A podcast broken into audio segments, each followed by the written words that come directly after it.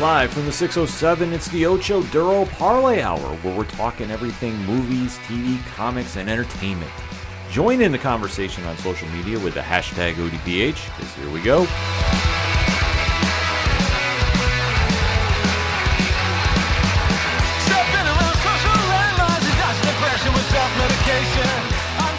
Welcome to an all new edition of the ODPH podcast, better known as the Ocho Duro Parlay Hour. What's going on, everybody? Thank you so much for joining us this week. My name is Ken M. Joining me in studio, as always, you know him. He's the co host. His name is Padawan J. Hello, hello, hello. Folks, we have a lot to talk about in the land of movies, TV, comics, and more. You are tuned into the entertainment edition of the ODPH, and we definitely want to interact with you after the show. So, Pad, where should everybody head on over to? ODPHpodcast.com. Right on. You swing on over to the website, you check out the social media links, you join in on all the conversations going on there Facebook, Instagram, TikTok, Twitter, you name it, we're there. You can also check out the TeePublic store where you never know when, when a good sale is going to pop up because it always happens every so often. And that is the best time to go get some ODPH swag. I sincerely say that. You can also check out the Patreon link and definitely join that one tier, $2 a month, and you get a lot of content on the way. Got Fear the Walking Dead to talk about with the patrons this month. So you definitely mm. want to sign up for that and hear my thoughts about the final season of the flagship franchise of The Walking Dead. Also, at the website, you can check out the blog section, which we have a lot of stuff coming out for New Comic Book Day. You can check out the directory, which, Pat, how many providers are we on? Uh, 670,000. Sounds about right to me. I don't question it too much. You can you can check out the classified section, which has friends of the show such as 3FN Podcast, Dragon Master Games, and so many more. The music section, where you can check out everything going on with Brian Wolf and the Howlers, Second Suitor, Shout at the Robots, Tom Jolu, Floodlands, the list goes on and on. Basically, if it's anything and everything that is the ODPH, you can find it at odphpodcast.com. And remember on social media to use the hashtag ODPHpod. Kicking off the entertainment edition of the show, there's no way around it. There's one movie out at the box office that is dominating pop culture, and rightfully so. Mm-hmm. And that is the latest animated film from Marvel Studios and Sony Pictures, I should say, rather. Yeah. Because I'm so used to saying Marvel Studios when we talk Marvel Cinematic. Yep. But this is actually Sony Pictures. Yeah. And this is the sequel to one of the best animated films I've ever seen. An uh, Academy Award winning animated film. Yes. And the sequel did not falter about winning fans over opening weekend. And we are going to be talking about the one and only Spider Man Across the Spider Verse. Now, Pad, you got the box office numbers? I do. So, of course, uh, Spider Man Across the Spider Verse was number one at the box office, raking in domestically uh, $120,663,589, beating out the likes of The Little Mermaid at number two, The Boogeyman at number three, Guardians of the Galaxy Volume uh, three at number four, and then Fast X at number five. Uh, and then for total, uh, as of this recording, uh, domestically they have brought in $133,678,128. Internationally, they have brought in eighty-seven million nine hundred and one thousand dollars and two hundred and twenty-three, uh, and then for a worldwide total of two hundred and twenty-one million five hundred and seventy-nine thousand three hundred and fifty-one dollars. Uh, and then over on Rotten Tomatoes, with uh, 398 critics reviews in, it is sitting at 97% on the tomato meter. And then for an audience score with over 10,000 plus ratings, it is sitting at 94%. So I guess you can say people really liked the sequel to the 2018 film Into the Spider Verse, huh? Um, I mean, unless the laws of like how percentages work have changed in the last 24 hours, uh, yeah, I'd say so. and we definitely have a lot to talk about that film. So we are going to be kicking off this edition, breaking down across the Spider Verse. So if you're new to the ODPH, first and foremost, thank you for checking us out. We really do appreciate it. What we'd like to do is give a spoiler-free statement about what we're going to be talking about, so we don't ruin anything for you. So if you haven't seen the film yet, don't worry. We're going to give you a countdown and let you jump out of this episode where you need to. And then after you've seen it, you can pop right back in because Pat does put the spoiler talk stamp in the liner notes of this podcast. So if you've seen the movie already, we're going to have a lot to talk about after the countdown. If you haven't, you know what to do by now. But Pat, let's get into the spoiler-free statement about Spider-Man in, across the Spider-Verse. Uh, admittedly, I haven't seen it yet. Life uh, found a way, and I've been busy. But from what I've seen what I've heard, it, it sounds like everyone's enjoying it. It sounds really good. Yes, Pat has given me permission to talk about this. Yeah. I did go opening night with 3FN, and I will tell you what, I was absolutely impressed with what I saw. When you hear about movies like this with so much hype behind it, you almost set a bar too high and they can't reach it. And the one thing this film does is it takes so much creativity mm-hmm. to what you consider for the animated films and really amplifies it and goes into the strong suits. And it reminds everybody about why Spider Man connects with so many people. Mm-hmm. That he's not Superman, he's not Batman. He is just somebody that just embodies the spirit of doing good, and with great power comes great responsibility. And you see this translate through many different forms of Spider Man mm-hmm. throughout this film because where they deep dive into, which is no secret, you really see a wide variety of spider people mm-hmm. throughout the multiverse. And I love the collection that they presented for this film. I thought this had so many different interpretations of Spider Man. I thought it really just connected on that level with an amazing story behind it, setting up for the ultimate end of the franchise for now, dot, dot, dot, with another film coming in a couple years. Uh, next year. Is next year already? It's coming out next year. Oh, that's good. Even better. I was hearing original rumors of 2025. No, the last I'd read was it was coming out in uh, some point next year. Even better for Beyond the Spider Verse. But in the meantime, though, you will definitely be blown away by the voice acting of Shameik Moore, Hailee Steinfeld, Oscar Isaac. Really, really step things up for their characters, respectively, and just gives you such a fantastic story to go on and just really captures everything you love about Spider Man. Uh, according to the IMDb page, it is expected to release in March. Yes. I was worried. I was legitimately worried when I first read it. It was 2025. But there's so many other movies coming out, and especially when you talk time travel, you always get a little worried. I mean, we have The Flash coming out in a couple weeks. That's time travel. Well, especially with this movie, it took like four years to make this movie, and I know the the Spider Punk uh, animation is one that got talked about in the last week or so. That like the Spider Punk animation alone, I know one of the directors said that took them upwards of like two years to do. And it does make sense when you see it. And that goes into a lot of the diverse presentation of the characters because as we get talking about the film, there's a few moments that really stand out. And especially with that animation, that it's not so, I want to say linear. You know, mm-hmm. like not everything looks the same from one art studio. Mm-hmm. And that's one thing I, I loved how they went with the creative side to present some of these characters too. And you really get such an amazing picture of what the Spider Verse is because a lot of times when we talk multiverse, it can get a little weird. And I mm-hmm. think that's being very polite. Yeah, And then when you see it presented like this, nothing got lost in translation. Is I mean, you really just get how just the theme of Spider-Man just resonates throughout the universe. Mm-hmm.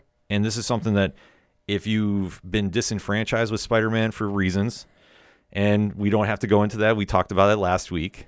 This reminds you of why you love that person as a character. So that being said, let's get in some spoiler talk, shall we, Pat? sure. In three, two, one. Okay. Absolutely love this film. Mm-hmm. I think the it was stolen at certain points by Spider Punk, aka Hobie Brown, voiced by Daniel Kaluuya. Mm-hmm.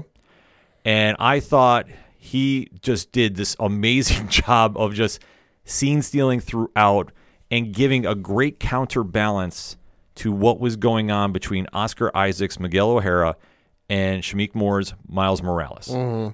Because their battle, as you see how it progresses, really started escalating.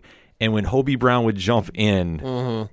it would definitely break a little up and definitely bring things more connecting to the fans because you could understand why he was citing where he was during their entire struggle. Mm-hmm. Because where this film picks up is back on Gwen Stacy's Earth. Mm-hmm. Because remember, she's not part of the Miles universe. Yes. So you see this great opening montage with Hailee Steinfeld voicing uh, Gwen, and she's like doing her drums, and she's, you know, really reminiscing about her past, and you go mm-hmm. to see about how her Peter Parker was killed. Right. How her dad, who's the captain of the police department, is blaming her for it. Mm-hmm. And like you get this very quick like update about her world and how she's really missing um Miles. Miles and just how she made friends there and just you can see just how her living with her secret identity, much like we see with Peter Parker and Miles Morales. Yeah. Having that is a very, very tough job to handle because obviously Mm-hmm. you want to talk to somebody about it and there's not a lot of superheroes going on, so to speak. No. But this does get broken up when there is a disturbance at the Guggenheim Museum, and we do see that the vulture is there. Now, it's not the vulture we all know. This is the vulture from the Renaissance era. Hmm. That's interesting. And how they did the animation was almost like paper mache, all, like in a weird sense. Sure. Sure. But visually, he jumps out. Right. Oh, of course. and you're going yeah but not even just for like j- the normal vulture look it's like in comparison to the colors of the page it's done in the renaissance brown Ah. okay. so it does look like the old da vinci Yeah. uh, writings and pictures and Yeah. such so i loved how they did this and this made perfect sense because this vulture is out of time so as you see, they're having this great standoff. I mean, you're seeing Spider Gwen at this point, or Ghost Spider, really step up and, and start taking on the challenge. And she does get some help mm-hmm. because suddenly coming through, you see Miguel O'Hara, mm-hmm. aka Spider Man 2099. And we do see Jessica Drew, aka Spider Woman, voiced by I- Issa Rae. Hey. Okay. And I will say this Jessica Drew is a fantastic character, too. I know a lot of hype has been behind Spider Punk, but Jessica Drew was fantastic in this film, too. And you do see how they're helping her take care of the vulture and more or less explain why things are going on because there's now a big time rift in the multiverse. And they're now trying to go deal with this. And you do see that while this is going on, Gwen winds up being recruited for what is known as the Spider Society. Hmm. Even though Miguel is not too happy to take new recruits. Right. Like this is something he's very, very against. But Jessica Drew kind of does sell the point of like, we need all the help we can get. So she winds up escaping. Then we jump to Earth 1610, which is the Ultimates universe, as I'm going to call it, but Miles Morales' universe. Mm-hmm. So we kind of see what's going on, and he's now trying to balance out life in school mm-hmm. and also being Spider Man. And you do see this is where he has just an impromptu run in with the Spot. The greatest Spider-Man villain of all time. I tell you what, how they presented this, it made perfect sense. And Jason Schwartzman, who voiced him, really did a great job because the spot, I mean, if you've read comics, you're never really saying he's a top whatever. He's not a threat. Yeah. He's a joke character. Yeah. Like, he- let's yeah, be honest. He's he's like Batroc the Leaper. Like you see Batroc show up, and you're like, oh, okay, whatever. Yeah, but in this situation, yeah, the spot he just can create little portals. But as you see what he's trying to do, he doesn't really have control over himself as he's trying to rob an ATM in a bodega. Mm-hmm. It's failing miserably, but you do see this great action sequence when Miles is in there and he's trying to uh what you call it, stop him. And they wind up going all through the city Right. until well, the spot kind of disappears a little bit, but we do find out that there's reason behind it. Okay. The Spot was actually a scientist that was involved in the original Alchemax explosion Oh yeah, from yeah. the first film. Yeah. So technically, Miles is responsible for his powers and his problems. Be- Nor- normal superhero things. yeah, so it makes sense. So as you see that they're fighting, the Spot more or less is taken off the board, but he's not stopped. Right. But you see, Miles is now going back to, you know, his normal duties, and he's trying to have that great relationship with his parents. And like I say, I love the back and forth with his parents too, because I mm-hmm. I think that they have just done such a fantastic job. Brian Tyree Henry is voicing his dad Jeff, and Luna Lauren Velez is playing his mom Rio. And like they do such a great job about just being, you know, the parents and being very supportive of Miles, but they obviously don't know his superhero life and how that comes into play too because his dad is up for promotion to captain. Ah. See, this is going to come into play a little later. So after you see that when the spot encounter for the first time is taken care of and is kind of left at this you know standstill, you see that Miles is now trying to resume a normal life, and it's not really happening so much, but he does wind up coming into contact with Gwen Mm-hmm. because Gwen is looking for the spot. Because how he originally disappeared from Miles, he kind of just transformed himself into a void. So now he's still in the 1610 universe Right. and she's trying to find him, but she breaks kind of like any time travel law, which is what, Pad? If you go into time travel, are you supposed to talk to people? Nope. Just, uh, keep to yourself. Don't say nothing. Don't do nothing. You know, kind of just live. Sure enough. But Gwen breaks it because obviously she wants to talk to her friends. So they do have this great reconnecting. And Miles is knowing that she's up to something else too because she basically says, like, I can't stay, but I got something going on. He winds up following her. Right. And you do see the spot is now growing in power. And he's kind of trying to enhance his things, uh, his abilities because, well, I mean, quite frankly, you can only do so much. But in a situation, the more you can get, the more you can take revenge on, on Miles Morales. So it does play into the superhero elements of the story, and this is how it's very easy to connect with.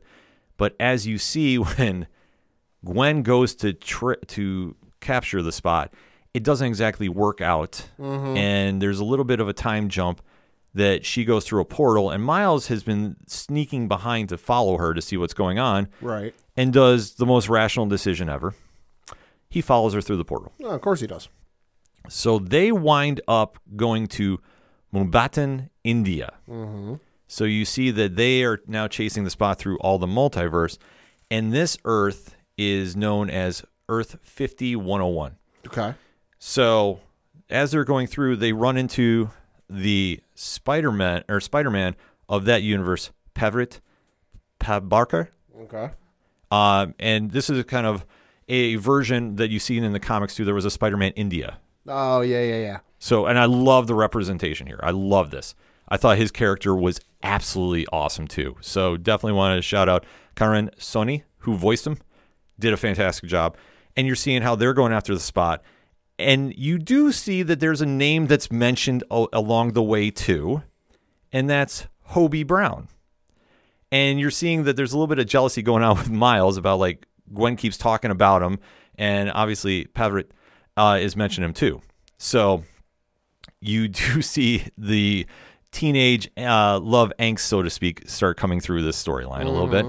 But you see that when Hobie comes in to more or less try stopping the spot from accessing yet another Alchemax um, collider, Right. you do see that he just comes in with so much charisma and is kind of like the ultimate cool Spider-Man mm-hmm. who is just so DIY punk. It's not even funny, and I love, love, love the portrayal by Kaluuya. I thought he just voiced him amazing because it was just he came in there and was saying like, "Yeah, we gotta stop this," but he does make like a kind of bond with Peter during this. But the explosion, though, does do some little ramifications too, because you do see that in this event, Pavitr's girlfriend and her dad are in danger. Right. So while a bridge is collapsing, you're seeing that the spider team here is trying to do the right thing. And during this, they wind up making a save, or, or Miles does, and winds up saving her dad. Mm-hmm. Which, after this happens, you do see this group of spider figures come down, and they're like almost assessing the damage, like damage control does. Sure. No pun intended with that. Right. And you do see that Miles is taken back to the center hub of the Spider Society. And one thing we don't know that's going on during this is the fact that Miles is now tagged along. He's causing time issues because he's the figure that's out of time. Ah, okay.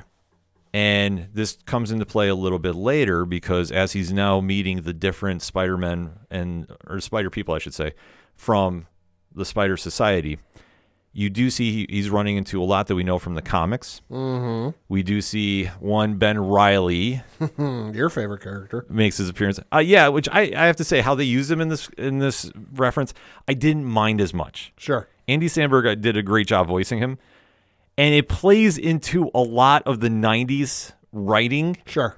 So I wasn't as mad, but the uh, style that he was in animation, like, really took from the panels. And it was almost like a panel for panel type deal Sure.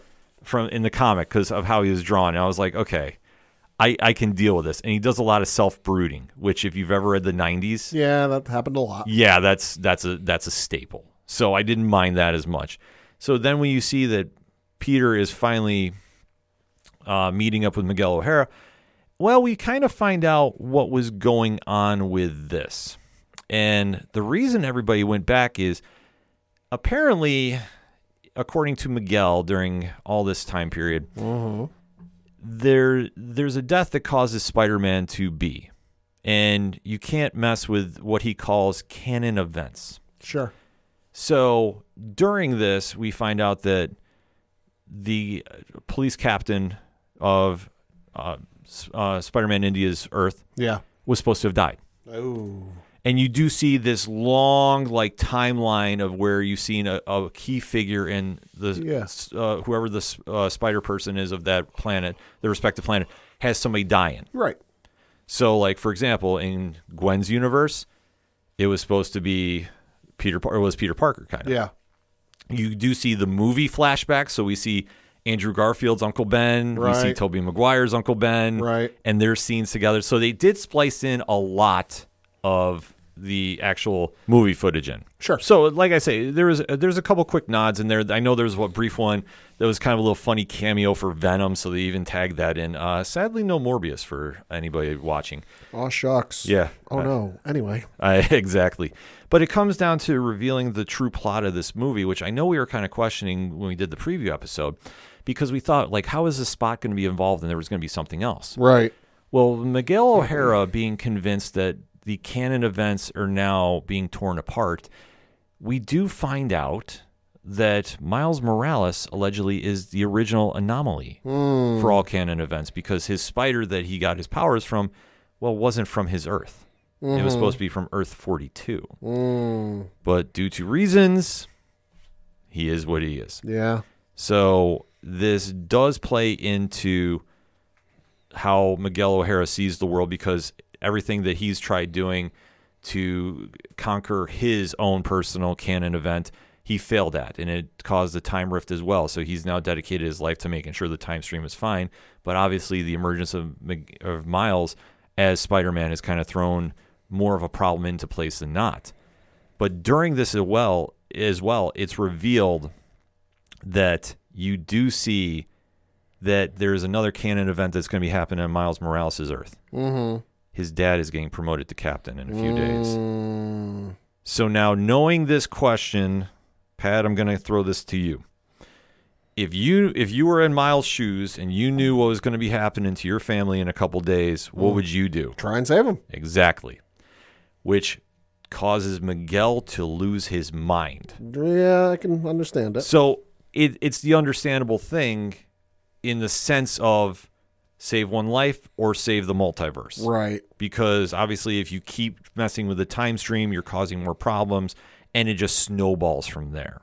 So this is kind of a crazy play that happens. Yeah. But you do see that Spider Man basically says, Well, I'm going back to my Earth and saving them. I'm not going to sit here and be just completely oblivious to everything.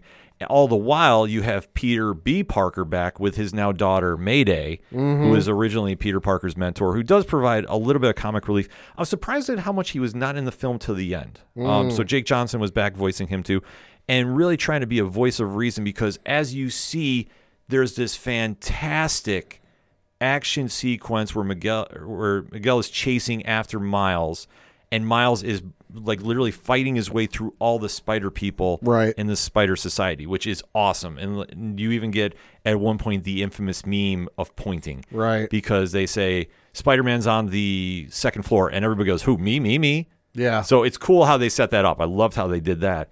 But you do see that when Miles is hiding, he does have a kind of heart to heart with Peter, and it's kind of just brought up like Peter is saying, "There's really nothing we can do. This is mm-hmm. what happens."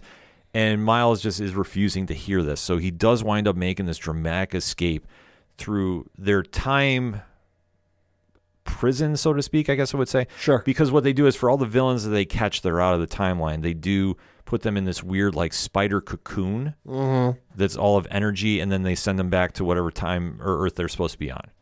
So Miles winds up sneaking back in mm-hmm. and wiring everything to send him back to where he thinks his Earth is. Mm. So he does this because when all he hears is Earth 42, he winds up getting sent to Earth 42. Mm-hmm. Gwen at this point is considered a little bit disloyal. She's now sent back to her home planet. Uh, so she's out of the picture. And Miles does land back in Earth 42. A little bit of help, but there is some little problems that he has to come across with because when he meets his parents, he finally reveals he's Spider Man, or to his mom, I should say, rather. Mm-hmm. And she's like, Who's that? And he's devastated because his whole thing to get back and save his dad, he finds out on this earth, his dad has already passed. Mm. And then he winds up becoming in the crosshairs of his uncle who was originally killed in Into the Spider Verse. Mm-hmm. So Aaron Davis is back as the Prowler in this, and you see the Mahershala Ali is back voicing him, Nice. and they wind up taking our Miles capture. Mm. So you see that he's now tied up to like a boxing bag Yeah. and you do see that the prowler is messing with his glove and, and miles is sitting there trying to reason with him but we do see that there is a figure on this earth 42 that we don't really know but he looks very very familiar Okay. and it turns out that on this earth miles morales became the prowler Oh, okay. so they wind up leaving a little bit of a standoff going on here. All the while, Gwen goes back to her Earth, reconnects with her dad because it was very estranged that he was vowing to capture uh, Spider Gwen. He does see the realization that that's who it is. And instead of following through with his canon event, he retires from the police force. Mm-hmm. So, thus, the captain never dies. All the while, you do see that Spider Punk, who has been helping Miles Morales the entire time, also helps Gwen out Sure. because he leaves a package at her dad's place. It's a time portal, Oh, okay. which most of the Spiders Society has, so she can jump back in and help Peter or help Miles, I should say. So you do see that all signs are pointing to a very big showdown happening on Earth 1610 because for all the Spider Society knows, mm-hmm. Miles is there, but he's not. Mm. So now you do see that Gwen, who comes back and does have a, another interaction with her parents. I didn't mention it a lot earlier, but there was an original talk between Gwen, Miles, and Miles's parents. Mm-hmm. You do see Gwen comes back and she's asking where Miles is, and they don't know where he is either. So all the while, you do have the spot is making moves, so they're setting up there, and Gwen does what is one of the cooler scenes in the movie. She reassembles a team to go find Miles and stop the spot. And the team is all of the Spider-Men that we saw in the original film. Mm-hmm. So Into the Spider-Verse, Spider-Ham is back. Right. Spider-Man Noir is back. Yep. You do see that now you have Spider-Man India is back. You have uh, Spider Punk is there. Right. So they've loaded up this team. Uh, Peter's back with Mayday. He took his daughter with him. And like I say, you just have this lineup ready to go to. It was just awesome to see everybody play it out. Uh, oh, you had two. I forgot. Uh, Peni Parker. Oh, who yeah, she yeah. had the robotic suit Yeah. from uh, the original one. So she's now there too. Like I say, they loaded up, and all the while you do see that Miguel O'Hara, Jessica Drew, and Ben Reilly are on this Earth too, and they're trying to find Peter. So everything leads up to a big showdown because that's literally how everything ends. So it's kind of a very straightforward movie in the sense there's a lot of cool moments that happen in the middle. Mm-hmm. And I would say the, that's the only part for me. I don't want to say it drug out a little bit, Right. but it's a lot of nostalgia. It's a lot of things for the fans. Like if I have to break this down in the good, the bad, and the you know WTF, Yeah. like we used to do. Yeah. The good portion is it really represented Spider-Man and really showed the effect he has on the multiverse, and just how he inspires everybody from Spider Gwen to even Jessica Drew to Miguel O'Hara to Spider Punk, who is now going to be the big talk out of this movie. Hobie Brown, I don't, I would not be shocked if we saw another Spider Punk series come out of this I could see it. but you see about how just Spider-Man's essence and literal moral code translates throughout the multiverse. And I thought they did that well. I thought the creativity amongst how they did the animation was really well. Like I said, Spider-Punk stood out and really felt like the old, um, almost want to say like the Sex Pistol co- covers. Oh, like, yeah, yeah, yeah. Kind of like the different um, writing and style, and just like everything's kind of like you know, made into like a collage for him, so to speak. Mm-hmm. I thought they did that awesome with him. I love how they did the vulture with him. I loved how they did the little tie-ins to the movies. And really, I thought they they might have spent a little too much time trying to have that back and forth with Miles and with the Spider Society, I think I, they gave a lot of time too, which I, I'm not saying it was a bad thing, mm-hmm. but I think for where they needed to get with the story, I think the the middle section of it might have taken a little too long, in my opinion.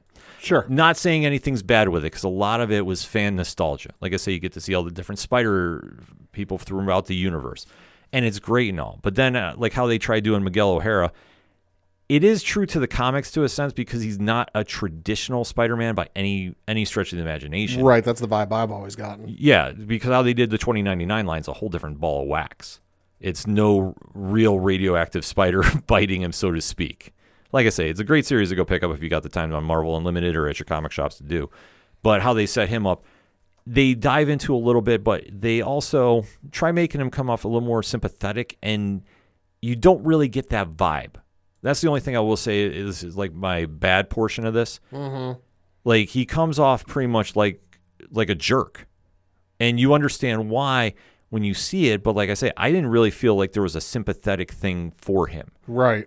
Because when you see how miles presents his argument to him miguel is so like blinded with this is the way that he's not even hearing it. And if it's one thing about spider-man there's always with great power comes re- great responsibility but there's always the line that's more recent than not is nobody dies.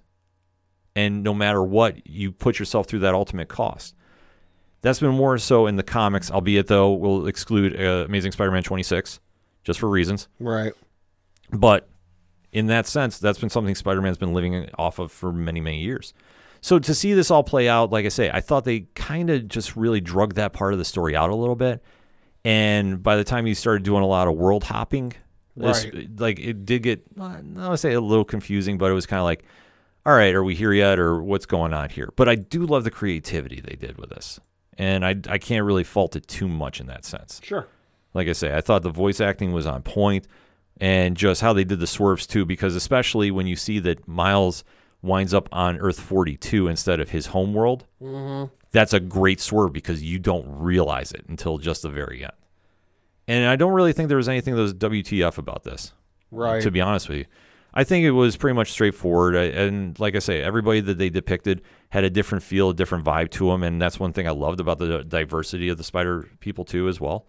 That everybody just had a different energy to them. And I thought it just, it, when they all meshed together, it really made for some great scenes. Like I say, we've already seen Moore in Steinfeld talk and have that interaction before. Same thing with uh, Johnson and, and uh, Moore, too. So like I say, that wasn't that was just like picking up the bike and going. Like I said, Johnson and Moore had that great relationship in the first movie. You didn't see a lot of it here, and when they when they did put it in, it made sense. But I think for the new characters coming in, I thought they did a great job about establishing themselves. And I think this all leads to what's going to be a very, very epic sequel or trilogy ending Yeah. that we know that they've been talking about rolling out Gwen Stacy into her own film. I don't doubt that we see in some way, shape, or form a Spider Punk Nah, I could see it. in some way. I, I don't know if they do a full length or they would try doing something. In the same lines of the Disney Plus shows. I know it's Disney and Sony and it's Right, different, but right, right. money t- money talks and different things happen. All right, I'm just going to put that out there. But I think if they wanted to run with it, they can. And I am very, very intrigued to see what they do for this because I thought they set up for a great cliffhanger ending with Miles in danger, Gwen forming the team, and Miguel's squad on the hunt. Mm-hmm. And I thought how they did all that was making a lot of sense too. And I almost forgot the best part about this too. Yeah. We did have one live action cameo that I guess I'll file under WTF and I'll just add uh why the why the F not? Okay.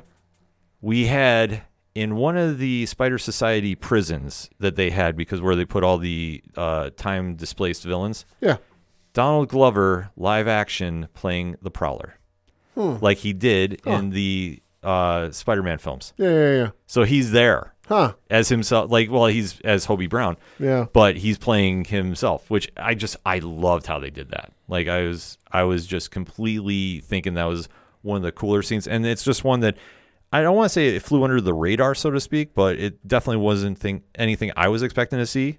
Yeah. And then sure enough, when you see him on screen, and it's been something that we've all thought like he was going to be in the live action film Right, at some point. right. I thought it was a very cool nod to him. So like I say, nothing really seemed really too out of whack for this. I mean, Spider Verse uh, in closing, I think just really gave fans a lot to discuss and a lot of different looks for Spider Man that you might have forgotten about that this character was a, a Spider Man at one point, or Spider Person, I should say.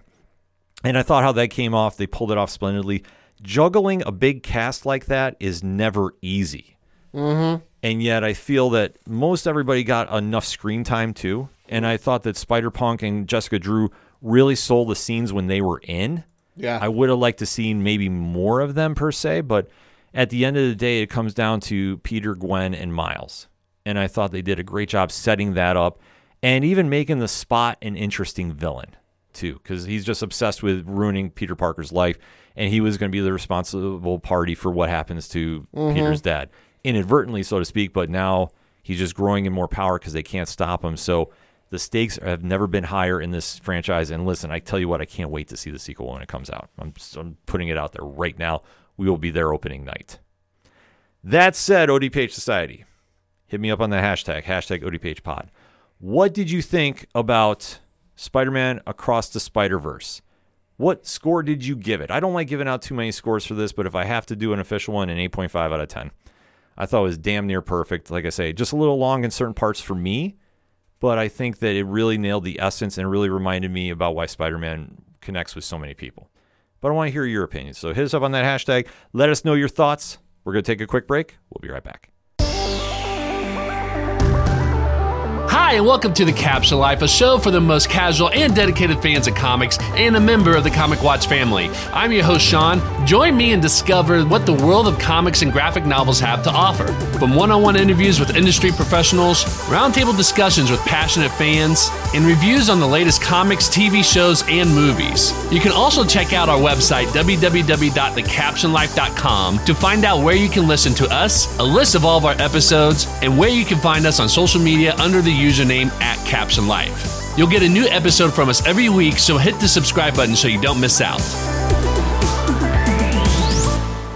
Coming back on another segment on this edition of the ODPH podcast, and we have to recap yet again another classic episode of the CW and DC Comics hit show Superman and Lois. Mm-hmm. Season three has definitely been one that has really kept fans intrigued with the storylines, especially now bringing in more classic Superman villains to the small screen in the form of Bruno Mannheim, played by Chad L. Coleman.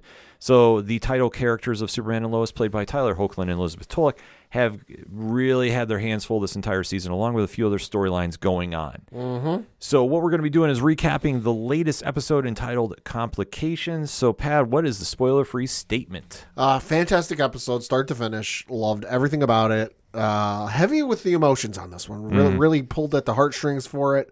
Uh, but next week's episode, holy shit! Yes, I fully agree with you. I thought this one had a lot of emotion behind it, and they really have set things in motion for their return in two weeks with an episode entitled Injustice. Now, being the ultimate Injustice fan that I am, I would love to see that universe crossover and we, and we do a one a one time time jump there. I'd be okay with it.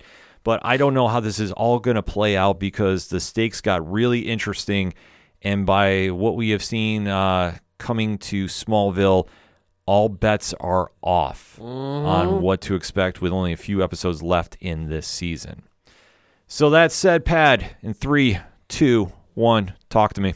Like I said, the episode was was very emotional, pulled at the heartstrings. You know, I loved everything. ab- I loved everything about it. You know, the the storyline you know we got with Pia was very emotional. The stuff with Lois equally as emotional because I genuinely did not know what the hell they were going to do. Mm-hmm. You know, I, I felt it would have been a wild choice to go the opposite direction of what they ended up going.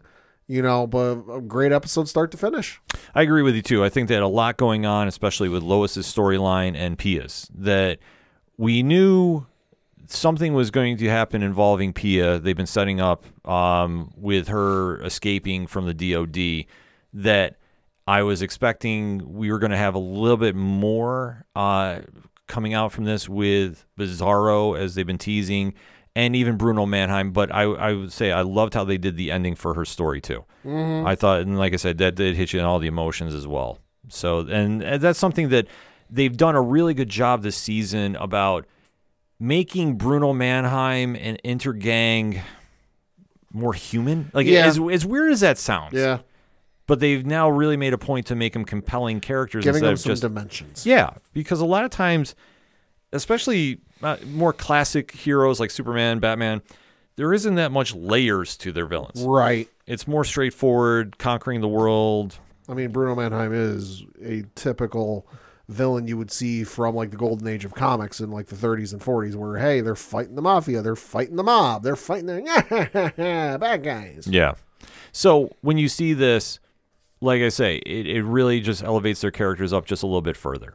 And this goes to kick right off into the episode too, because Lois is now getting ready for her surgery, and she's getting a double mastectomy. Mm-hmm. So the family is getting ready to support her during this, and all, all the while they're dealing with the Mannheims now escaping and basically plotting their next moves. Yeah. Because Pia is now freed from the DoD. Mm-hmm. Bruno Mannheim has reunited the family, and they're more or less planning their big escape Yeah. because obviously they're going to be hunted down by the DoD Yeah. because obviously they're fugitives. So Yeah, they kind of fuck with the government, and while the government's not too thrilled about it. Right. But before they get into that, Lois has Clark and the family put together a big dinner mm-hmm. right before she goes for surgery. Yep. So they get what was the name of this place again? I forget. It's Bazongas? I think that's the name of the. I don't know if that's the name of the place or the name of the meal. No, it, it was is the name of the place because it was a Yeah. ripoff of Hooters. Yeah, yeah, that's what it is. Yeah, that's So is. Yeah. Lois gets everybody together, so the kids are there as well. So you do see that Lana is over there, played by Emmanuelle Chriqui. Wole Parks is there as John Henry Irons. Yep. They're having a dinner while the kids are all eating as well too. So you're you're seeing everybody back, and that's getting more tensious. awkward. Well, obviously the will they, won't they, forever in a day romance going on between Alex Garfin's Jordan and Inde Navarrette's Sarah is just getting more dramatic and not going anywhere. See, I didn't mind it this week though, just because of the tension and kind of the bitterness between the 2 mm-hmm. Where it was, it wasn't just an "oh, I love you, oh, I love you," but we're saying it in different ways and we don't know what each other meant. Like, no, there was some actual like they might be done done with this, and I'm like, okay, I don't mind this. This isn't the same. We're just gonna tread water in place. We're gonna run on a treadmill and not go anywhere with this. You know, there was actually some like, okay, we're kind of slowly moving things along here. Yeah. Like, I don't know. I, I guess I'm just to the point now when I see him there, that's just my gut reaction, just because we've, we've done this for so long. But it did add for a little more tension going on. And like I say, with the other family members there, Jonathan Kent played by Michael Bishop and Natalie Irons played by Tayler Buck. Like I say, you do have the the teens actually have a decent storyline going on because everybody has something there too. Mm-hmm. But it really kind of falls back onto what this show is about, and barring a little bit from the Fast and Furious, Yeah. it's, it's all about family. family. So we do have that kind of cool sequence to kick things off, and then while Lois is prepping for you know you know having like a, a final you know meal before surgery with Yeah. everybody, and just really kind of you know talking about everything that's been going on. You do see that in Metropolis, mm-hmm. things are not going so well for Pia. No. And we do see that the experimental cure mm-hmm. that Bruno Mannheim's been dabbling with all season. That we haven't seen him do anything with. Just, hey, I've got this. Trust me. Well, we've seen him use the Superman blood synthetic or whatever you want to define that as. We, we know that Bizarro Superman is there. We know he's using him in some capacity for this cure. We don't know what. We Mm-hmm. don't know what. Other than we know he's there and we know he's testing him, we've seen nothing of like the process of A to B, start to finish of how he got here. Right. The only thing we know is he has a Frankenstein esque laboratory Yeah. that he hangs out in. It's in his basement. Yep. And he's tested this out on a few other people throughout the season, Yeah. which have had less than stellar success. That he's brought people back from the dead in almost like a weird, like zombie esque state, so to speak. Effectively, yeah. I mean, I mean, except they're a little more coherent in what they talk, but it's not. It's it's just still very wide open about the scope of this range of what it can do. Like I say, it, it's it's a very weird thing to see, but we just kind of chalk it up to what pad reasons. All the while, though, Pia, who's played by Daya Vayade, Vadea, has been just lights out in this role, and you see that she's now really breaking down because like she can't control her powers anymore. Mm-hmm. And just with so much that she's getting in, like I say, she gets injected with another dose of the serum, and is causing everything to lose control. And you're seeing that for the first time in this series, Bruno Mannheim feels out of control. and she has utterly no control of her powers because she starts losing control of her powers. M- Mateo and Bruno start freaking the fuck out, and they're mm-hmm. like, "Oh, we got to do something to help her." So logically, Bruno goes, "Oh, we'll get more of the serum." Mm-hmm. So he looks at one of his goons, says, "Hey, go get more of the serum." So he brings a briefcase, suitcase, whatever the hell the thing is. They inject her with more serum. It works for mm, all of a second. Yeah. And he and and she starts losing control of her powers again.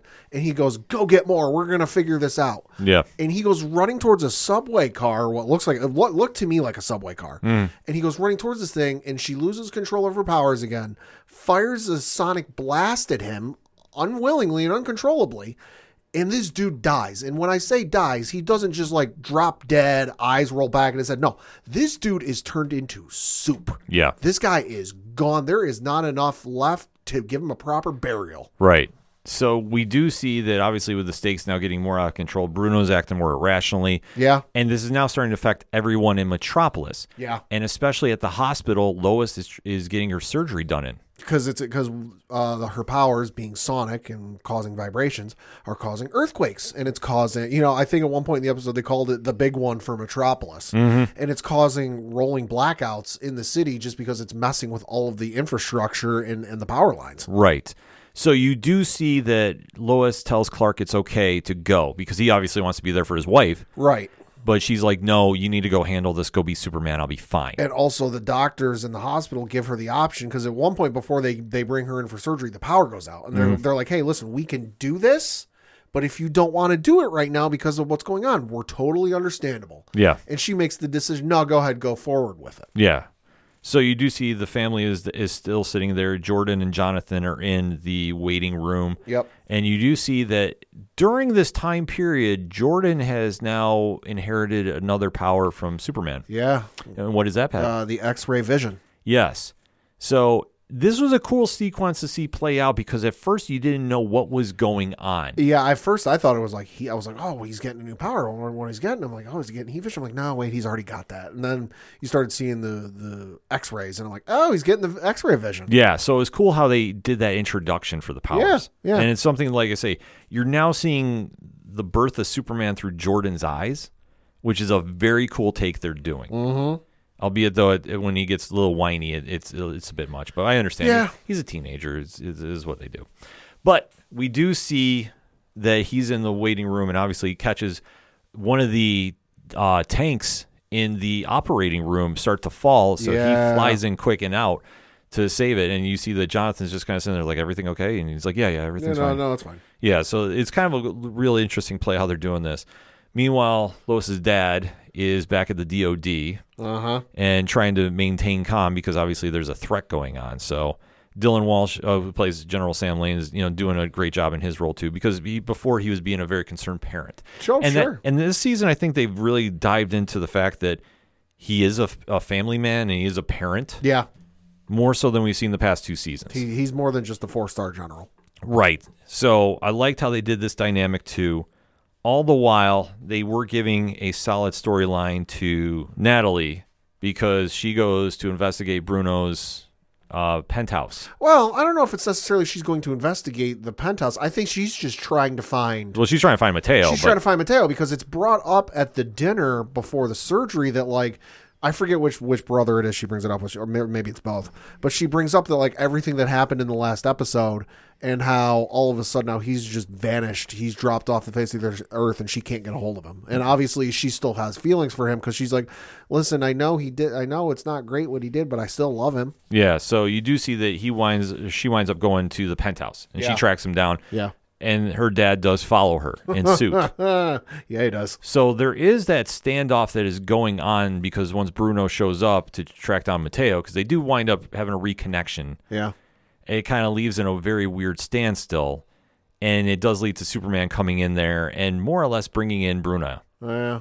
Well, it kind of sets up for it because, like I say, all the while Pia is still going crazy in Metropolis. Yeah, and at this point, she's fled the building, you know, and she's wandering the streets of Metropolis with her powers, now going off continuously, not in short bursts, nonstop, continuously, continuing to shake the foundations of the, of the earth around there, the buildings and everything else, but it's also like shattering people's eardrums. Yeah, so this plays into a big factor that Superman has to go deal with her and literally winds up reasoning with her just enough. Mm-hmm. And she knows that she's not going to be able to stop her powers, but he winds up getting close enough that he can fly her into the sky. Yeah.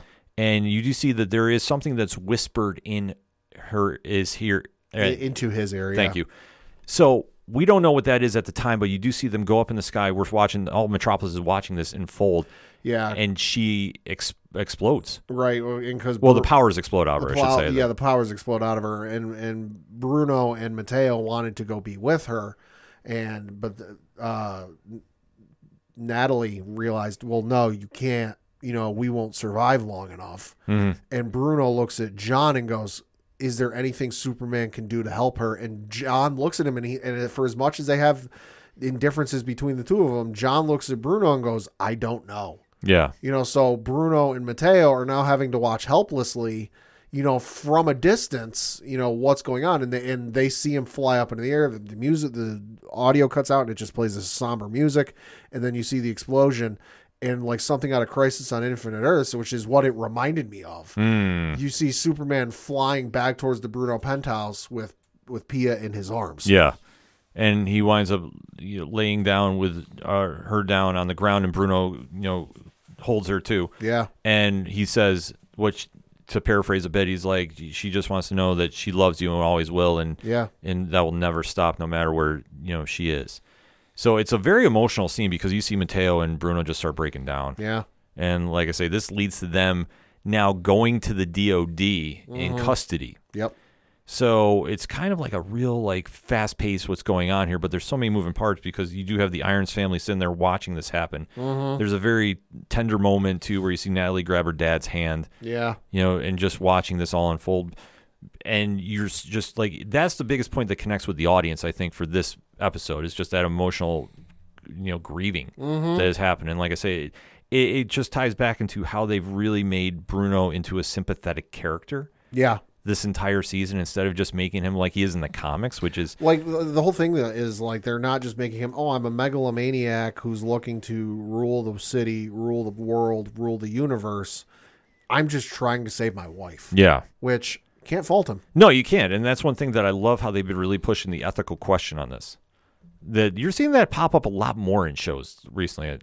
Is just what would you do if you're in that position? Mm-hmm. And like I say, when you see this all unfold, that's what really plays into some strengths. And like I say, the acting on this episode was really, really good. So definitely excited about that.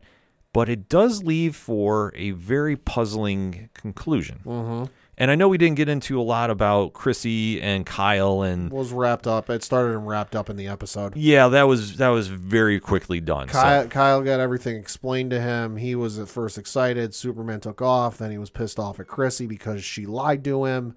And she's like, Well, I had to lie because I made a promise. No, that doesn't excuse the lie. He's a dick. He and then later in the episode he, he gets told by Lana, "Hey, stop being a dick. I'm, mm-hmm. I'm not being a dick. No, you're being a dick, and you know what I'm talking about." Yeah. And then he has a he pashes it out with Chrissy. So you know, start, middle, end. I will say this: that was probably the least favorite part of the episode for me because Yeah. I was expecting more of some drama between Kyle and Clark, Yeah. and I thought that that was just tied up too nicely. I mean, he, he kind of explained it the once because we didn't get the full explanation. We came in and Clark had already explained it, and Kyle's already reasoning in, in his head, and he goes, "You know, I always thought you were a weird kid when we were growing up in gym class." And he mm-hmm. goes, "You- "Now that I know this, it kind of explains a few things." Yeah, like I say, his character is growing on me. I mean, Yeah. Eric Velez, who plays Kyle, is like slowly winning me over. He's just, Yeah, I don't know, something about him. But like I said, that was probably the weakest part of this because we go right to literally the end of the episode. Bruno Mannheim is cutting a deal for Yeah. Mateo's freedom, yeah. which General Lane is all but too happy to sign. Well, and, and I know my girlfriend Liz was like, "Oh, can he make this decision?" And I'm like, "Yeah, he's a four star general." For those of you not familiar with the U.S. military system, four star general is one of the highest uh, ranks you can get in the U.S. Army.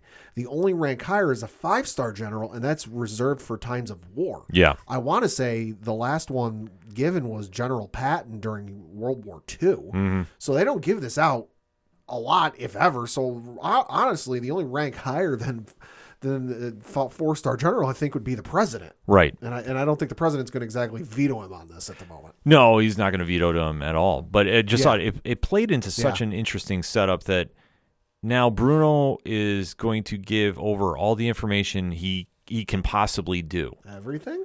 Well, that's the question I had because we do see at the end after this deal is made and the, it's kind of another deal brokered too with John Henry Irons Yes. and Mateo. Yes, because Mateo doesn't want Bruno to cut the deal. He's like, no, listen, I can't let you, you know, Throw your life throw away. your life away because of my mistakes. You deserve to live the life you you deserve. And he looks at John and he and he basically goes, you know, as long as he'll have a healthy home to live in, you know, will you watch after him? And John goes, you have my word. yeah. So I thought that was interesting. Yeah, I did too. just like where is this going to go? But I thought the bigger tell was he's going to confess everything, Yeah, and then we're left with Bizarro finally waking up in the Frankenstein laboratory and, and leaving. and leaving. So we haven't had anything going on there to know like how he survived last season and where his mental state is now. Is he going to be speaking in the traditional Bizarro tone next time we see him? Meet um, Bizarro. Yeah, like are we going to see that? I mean, I think that'd be awesome if it was. Oh, I'd love it. But the bigger question that we have is we do know that Bruno Mannheim is tied into Lex Luthor's imprisonment. Yeah, And we did see by the previews for next week, Luthor comes home. yeah, he does. So now the question becomes what does Bruno give away and is he going to be gone now? Well, we know the article is out there from Lois and Chrissy from the Smallville newspaper mm-hmm. about about her. Presumably, the information. And now they never read on air what was in the article, but presumably, you know, what happened in the truth of Lex's thing is in there. So that's why he's getting let out, or it's or it's a combination of the article plus what Bruno gives up. Right. So we're to have a lot of questions for next week. Yeah, we are. Well, two weeks, I should say, because they're taking next week off Yeah, that's true. because WB reasons or CW reasons. CW reasons. Yeah. But overall, Pat, final thoughts on the episode? fantastic episode really one of the be- better ones they've done this this season i gotta say from start to finish other than like other than like you the, the kyle chrissy thing which i'm like eh you know didn't really care for it was a fantastic episode I, I I fully agree. I thought the acting this episode by Elizabeth Tulloch, um, Dea Valdea, and um, Chad L. Coleman. I I thought all three of them really stepped it up for this episode and gave just such an emotional performance. Then the only thing, like I say, just because we had no payoff, was Kyle and Chrissy. yeah Like it was like, did we even need that? And and I'm sorry, like in my opinion, no. Like we could have skipped out on that. You could you could even given more time to the little Sarah deal that now that she's um, been grounded, I know they had the quick sequence where Yeah. Kyle and Lana had a had a quote unquote talk with Talk her. with her. Yeah. But like honestly, I think you could spend more time on that instead of the Chrissy storyline for for just this episode. Yeah. Yeah. Because I mean, uh, Sophie Hammock has been playing this really great role. She's a high school student. Like she even brings it up in the episode. She's a high school student who hasn't graduated yet. She's looking to go to college, and she's got a DUI on her record that stays with her for five years. And she and she even goes, "My college career is ruined before I can even try." Yeah. But like I say, if they wanted to focus more on that this episode, I think it would have been okay. So, uh, you know, like I said, Sophia Hammock or Hasmik, she is great as Chrissy. And like I said, if they wanted to take away a little bit from this and then come back to it next episode, I would have been more fine with it. But overall, like I say, it's been a great episode and it leads into all signs pointing to Luthor coming to Smallville. Lot to talk about for that episode when it drops, but in the meantime, hit us up on that hashtag, hashtag ODPHPod. What is your thoughts about the latest episode of Superman and Lois entitled Complications? Let's talk about it, shall we? We're going to take a quick break. We'll be right back. Hey guys, it's Alan Dunford here from Top Hat Studios, co writer and co creator of Pocus Hocus and Grandma Chainsaw, and you guys are listening to the ODPH podcast. Gotta be down to the punch. Cause they can't bring me down if I'm already under the ground. Coming back for the final segment on this edition of the ODPH podcast. Pat, what you got? Got two things to talk about, uh, both of which are trailer related because these decided to drop today as we record. Uh, the first of which is a brief 30 second trailer for the upcoming Star Wars series Ahsoka, which drops, uh, we found out, on August the 23rd. Let's go. Super excited for this because the trailer looks awesome. They mentioned Heir to the Empire, which, you know, will get a pop out of me every time I hear it. This is true. Uh, this is true. Uh, you see the uh, Rebels crew, the Star Wars Rebels crew, if you're familiar with them. So you see Harris and Syndulla, Sabine, uh, Ahsoka, and then you see a brief uh, uh, background back shot of Thrawn. Looks amazing. Looks awesome. I cannot wait for this show to come out. Of course, you also see Huyang, uh, the droid played by David Tennant in the Clone Wars, making his triumphant return. So anytime you get David Tennant, it's a good show. Exactly. David Tennant, I mean, you can't go wrong with it. I mean, the show has got so much hype behind it. Yes. Like, I can't see it faltering. Just all the moves that we know of thus far Yeah. have been on point. So I can't see this really, you know, not hitting the landing.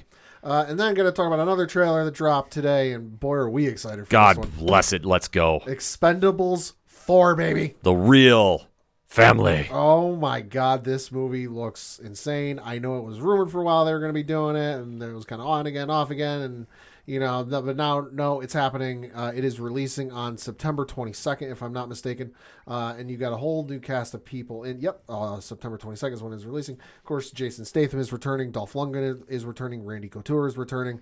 Obviously, Sylvester Stallone is returning because you can't have this movie without Sly. He's the franchise. This is true. Uh, but joining them in the film this time, Megan Fox.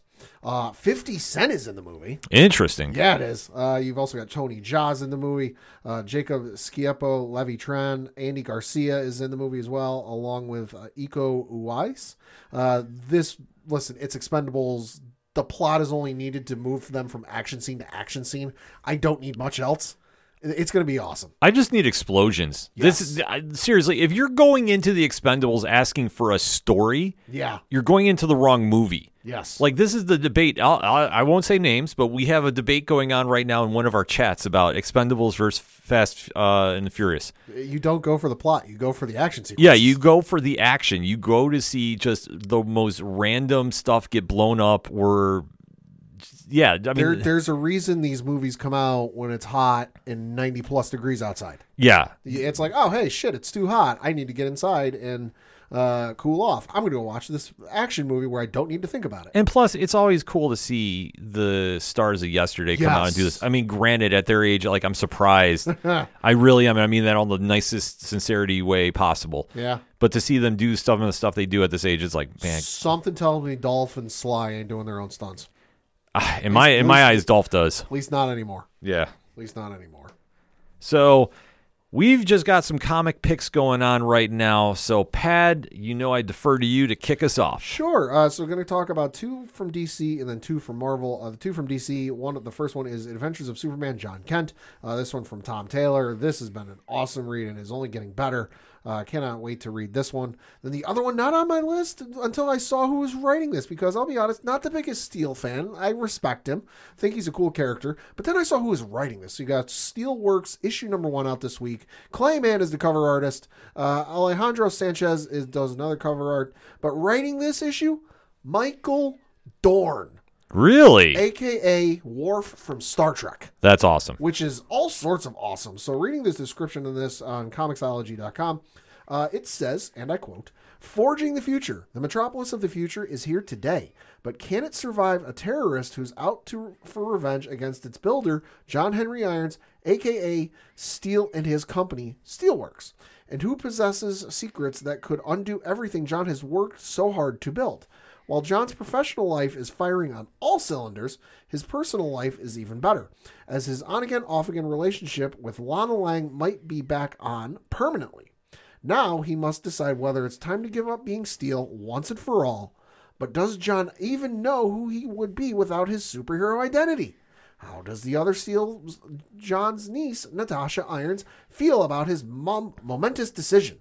And does any of that matter if Steelworks crumbles around him when he leaks, or excuse me, when he lacks the superpowers to fight back? Right, on. Michael Dorn, the voice of Steel in Superman, the animated series, teams up with artist Sami Basri uh, from Harley Quinn uh, Catwoman to bring you the next chapter of, the, of Steel's saga in this not to be missed six issue miniseries. So this sounds all sorts of awesome. Definitely going to check that out. Yeah, this is definitely on my radar. Like Yeah. everything they've been doing with the Superman line, I think deserves a lot more press than it's getting. Uh-huh. Like, I mean, we all know Superman, obviously 85 years, Yeah, yeah, yeah. and it's super. Like, you don't really need to hype it up that much, but you think about it in comparison Yeah. to like Batman. Yeah. And how much hype that gets, and you're like, it's almost like you can't escape when something's going on there. I mean, he- Yeah. but Superman, the work they're doing right now in that line deserves to get more hype and more praise because right now, it, in, in my opinion, it's been it's been so good. It, it's been the best in years. Mm-hmm. So I definitely want to check this book out when it comes out. And then the two from Marvel are both Star Wars related. Uh, the first one being Star Wars issue number 35 from Charles Soule. Uh, listen, Star Wars, it's Charles Soule. You cannot go wrong. Yeah, I was gonna say you don't need much there. No, you don't need much. Uh, description in this Luke Skywalker in the clue,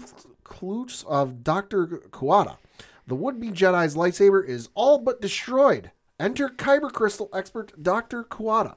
Only he can repair it. But at what price? Luke's life ha- will hang in the balance, and only another Jedi can help him. Hmm. Uh, so that's going to be super interesting to read. Uh, the, the cover's got Luke, Vader, and uh, Yoda on the cover. So, boy, you know there's going to be something with that. Speaking of Yoda and Vader, or at least the Clone Wars versions of them, uh, Star Wars Yoda issue number eight is the other one from Marvel I got to mention because this is from Marc Guggenheim. Cannot go wrong with him. Uh, this reads Master and Apprentice. The Separatists' army has a new super weapon, the Megadroid. But can Yoda and Anakin Skywalker destroy an entire factory full of them? The events of this issue directly overlap with Star Wars Revelations. See how it, it see how it's all connected. Uh, listen, this has been a fantastic series that admittedly was not on my radar because I'm like, it's Yoda. They're not going to go crazy. They're not going to go deep and reveal any sort of lore or backstory with Yoda. But no, they're doing some great work. And uh, and if you're looking for something that like isn't so serious and isn't so tied in that like you can just read for fun and, and have some and have some fun reading, definitely recommend the Yoda series. Yeah, definitely. The, I mean, the Star Wars stuff they do over at Marvel has just been Yeah. top notch. Even like in the past, like I don't think I've ever read like a really bad Yeah, run of no. comics with Star Wars. Like I think No. everybody's really taken that much seriousness to the property. Yeah. and they know with when you throw that name on something, it's it's Yeah. got to connect like Yeah. that. So. Uh, my picks this week from Marvel. Like, let's keep it Spider-Man. Uh, the actual Spider-Man adject- adjectiveless title, Spider-Man number nine, Dan Slott, Mark Bagley. Uh, like, listen, the series has been so good too. Like I say, uh, I am a big fan of it. I've talked about it a couple times on the uh, Patreon. It's one that just really for me is another classic throwback to Spider-Man. Kind of ties into Across the Spider-Verse too. So definitely, well, I should say not the series, but just right, right. the overall theme. Like when you can really find something that represents the character, like their motivations and such like this, it's always a fun read, and especially like in comparison to what is going on in Amazing Spider-Man right now. Like I'm not a fan of that book, but I'm not you know completely you know trashing it and, and that whole nonsense. You could hear our, our discussion about that last week. I'm not going to get into it again, but this one is definitely one to keep an eye out for. Also at Marvel, Captain America: Sentinel of Liberty number 13. And obviously, they're in the middle of the Cold War crossover the event that's going on there. And there was some uh, Captain America news announced that they're going to be having a new series come out in September Okay. with JMS writing. Ooh. So J. Okay. Michael Straczynski, there, um, dude, I am really, really excited to hear about that. Like, I, I had to do a legit double take Right. because I mean JMS has always done great work. Um, his Spider-Man, um, before One More Day, Uh, some of some of my favorite stuff. Yeah.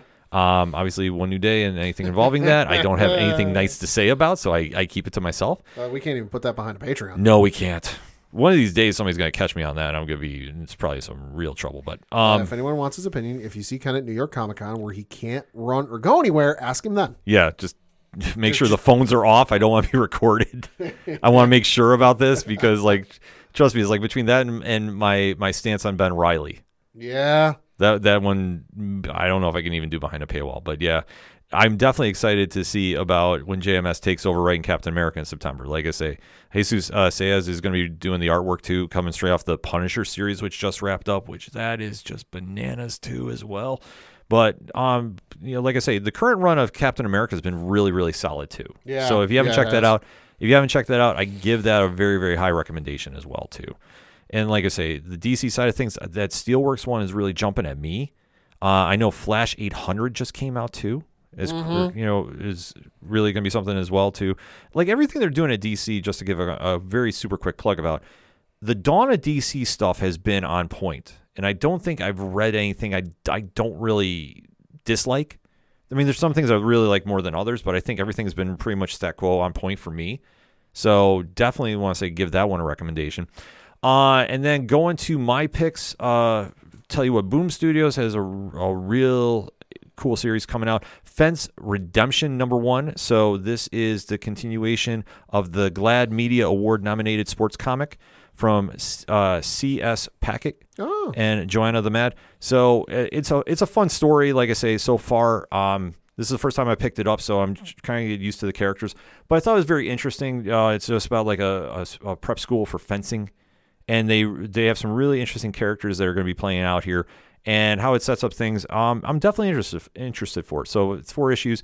So I really want to see how this plays out. That's from our friends over at Boom Studios. Image Comics had a monster week this week too. Uh, first on my list from them, Phantom Road number four, Jeff Lemire, Gabriel Walta. The mystery going on here from the truck drive uh, nightmare that Dom and Birdie are going through continues on. It's now escalating. There's a lot of moving parts happening with the series.